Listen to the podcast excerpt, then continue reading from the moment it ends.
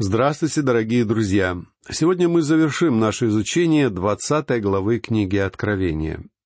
В 20 главе этой книги речь идет о наступлении тысячелетнего царства Христа, а также о втором воскресении и суде Великого Белого престола.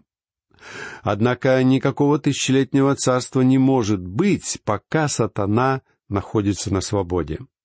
Прежде всего, Бог заключит сатану в узы на тысячу лет, Прочтем стихи с первого по третий. «И увидел я ангела, сходящего с неба, который имел ключ от бездны и большую цепь в руке своей. Он взял дракона, змея древнего, который есть дьявол и сатана, и сковал его на тысячу лет, и не зверг его в бездну, и заключил его, и положил над ним печать, дабы не прельщал уже народы, доколе не окончится тысяча лет». После же сего ему должно быть освобожденным на малое время. После падения сатаны наступает период правления Христа со святыми периода скорби. Прочтем стихи с четвертого по шестой. «И увидел я престолы и сидящих на них, которым дано было судить и души обезглавленных за свидетельство Иисуса и за Слово Божие, которые не поклонились зверю ни образу его и не приняли начертание на чело свое и на руку свою. Они ожили и царствовали со Христом тысячу лет. Прочие же из умерших не ожили, доколе не окончится тысяча лет. Это первое воскресение. Блаженный свят, имеющий участие в воскресении первом. Над ними смерть вторая не имеет власти, но они будут священниками Бога и Христа и будут царствовать с Ним тысячу лет. Все эти события предстоят миру в течение тысячелетнего царства. А далее мы узнаем о кратковременном освобождении сатаны и его окончательном поражении. Прочтем седьмой и восьмой стихи. Когда же окончится тысяча лет, сатана будет освобожден из темницы своей и выйдет обольщать народы, находящиеся на четырех углах земли, Гога и Магога, и собирать их на брань. Число их, как песок морской. И вышли на широту земли, и окружили стан святых и город возлюбленный. Здесь мы имеем дело с последним восстанием сатаны и человека против Бога. Как показывает нам данный отрывок, тысячелетнее царство является временем испытания человека, помещенного в идеальные условия. Как только сатана получает свободу, великое множество людей, которые находились под личной властью Христа в идеальных условиях, переходят на сторону сатаны. Но этот последний очаг сопротивления и непокорства Богу станет глупой и бессмысленной попыткой. Ибо теперь не остается ничего, кроме окончательного суда. Прочтем девятый и десятый стихи. «И не спал огонь с неба от Бога, и пожрал их, а дьявол, прельщавший их, ввержен в озеро огненное серное, где зверь и лжепророк, и будут мучиться день и ночь во веки веков. Это суровые слова, раскрывающие ужасающую судьбу врагов Бога. Однако для детей Бога должно быть радостью узнать, что высшая справедливость над их давним врагом будет, наконец, осуществлена. Однако здесь мы не видим ничего, что могло бы удовлетворить жестокое любопытство или жажду отмщения. Эти факты описаны здесь с почтительной сдержанностью, которая даже несколько поражает. Если бы все это писал человек, он не смог бы удержаться, чтобы не сообщить большое количество подробностей, деталей. Однако Слово Божье говорит об этом весьма лаконично и сжато, сообщая нам очень мало сведений даже о таких местах, как ад и рай. Здесь мы встречаем несколько фактов, которые противоречат многим общепринятым представлениям. Во-первых, мы узнаем, что сегодня сатана находится вовсе не в аду. Он является князем, действующим в воздухе. Он является тем, кто в весьма большой степени управляет этим миром. В наши дни Бог, конечно же, ограничивает его силу. Однако в течение великой скорби сатана получит всю полноту власти. Во-вторых, сатана будет вовсе не первым, кто окажется ввергнут в преисподнюю. Зверь и лжепророк предварят его в аду на целую тысячу лет. И, наконец, в-третьих, преисподнее описывается здесь как озеро огня и серы. Наш Господь Иисус дал наиболее подробное описание этого места, о котором можно прочесть в 41 стихе 25 главы Евангелия от Матфея. «Тогда скажет и тем, которые по левую сторону, «Идите от меня, проклятые, в огонь вечный, уготованный дьяволу и ангелам его». Также и в двенадцатом стихе восьмой главы этого Евангелия написано а сыны царства извержены будут во тьму внешнюю, там будет плач и скрежет зубов. Все это должно заставить любого человека остановиться и задуматься. Как же преисподняя может стать внешней тьмой и в то же время являться реальным пламенем? Иисус Христос также говорил, как мы можем прочесть в 42 стихе 13 главы Евангелия от Матфея. «И ввергнутых в печь огненную, там будет плач и скрежет зубов». А евангелист Марк в 44 стихе 9 главы своего Евангелия приводит нам такую характеристику преисподней, которую дал сам Господь. «Там червь их не умирает, и огонь не угасает».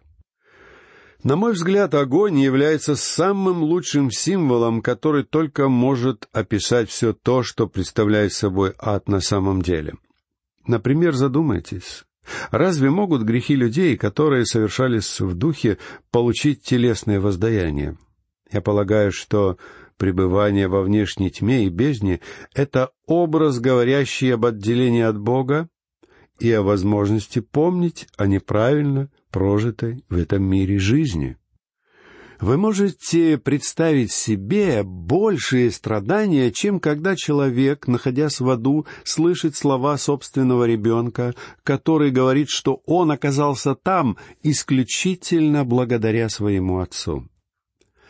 Одного проповедника спросили, что будет, если после своей смерти он обнаружит, что все его проповеди о преисподней совершенно не соответствовали действительности? Проповедник ответил, «Тогда я просто принесу свои извинения и признаю, что я неправильно понял все то, что говорил Господь».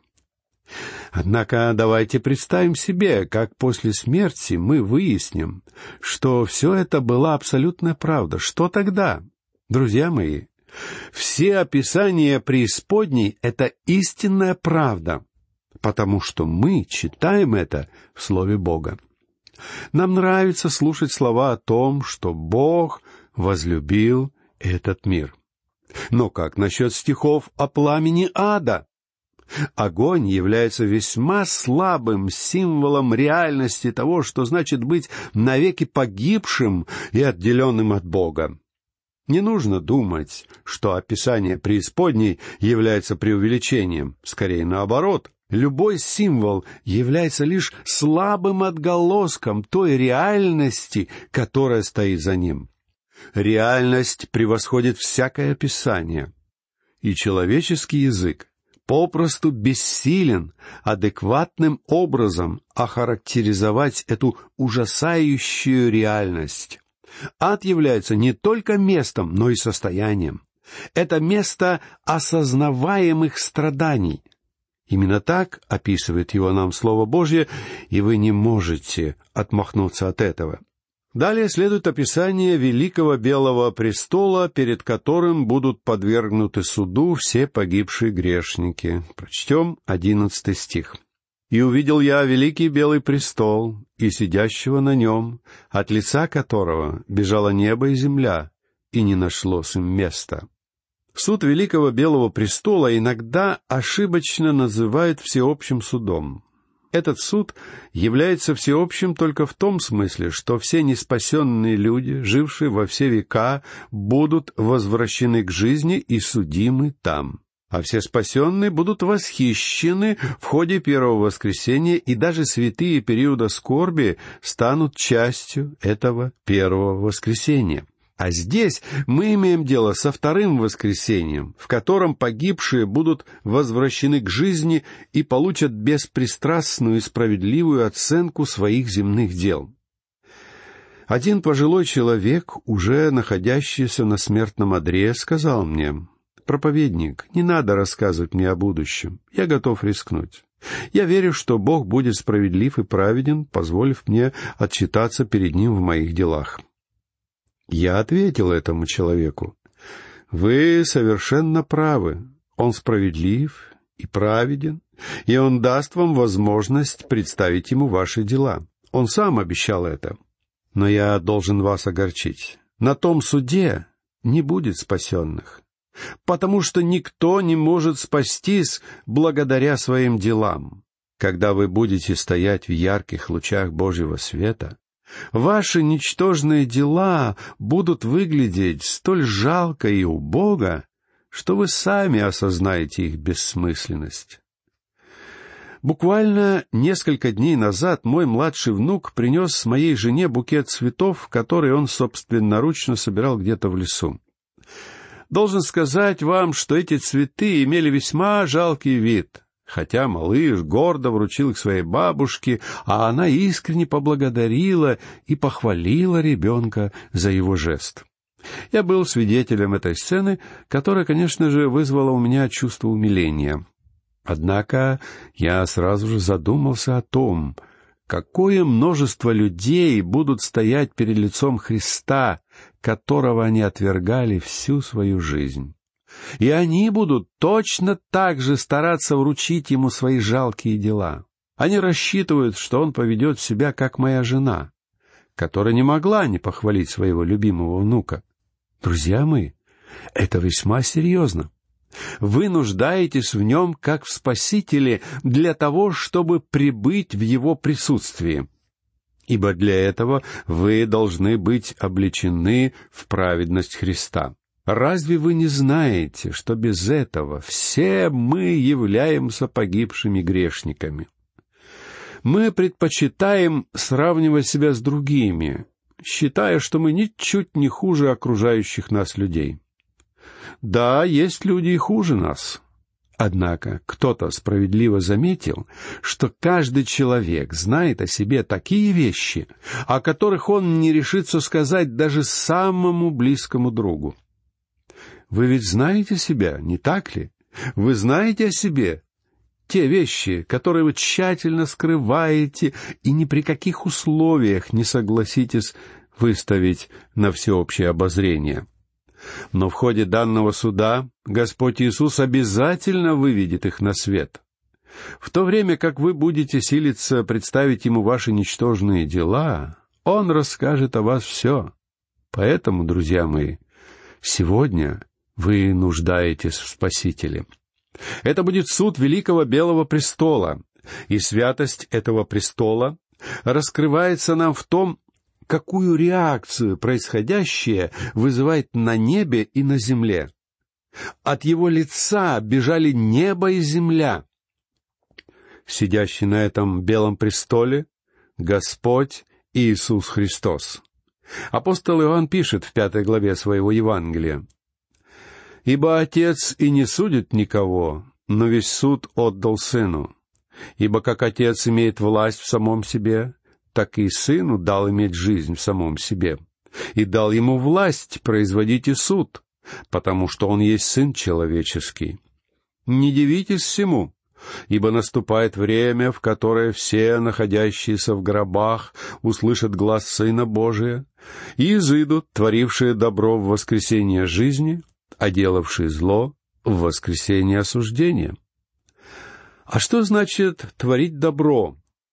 Тот же самый апостол Иоанн в 29 стихе 6 главы своего Евангелия сообщает нам, что это значит. «Вот дело Божие, чтобы вы веровали в того, кого Он послал. Творящие добро — это те, которые приняли Христа. И они переходят в воскресение жизни, то есть в первое воскресение. А творившие злое подлежат воскресению осуждения и проклятия, то есть суду Великого Белого Престола. Да, друзья мои, здесь людей будет ожидать справедливый суд.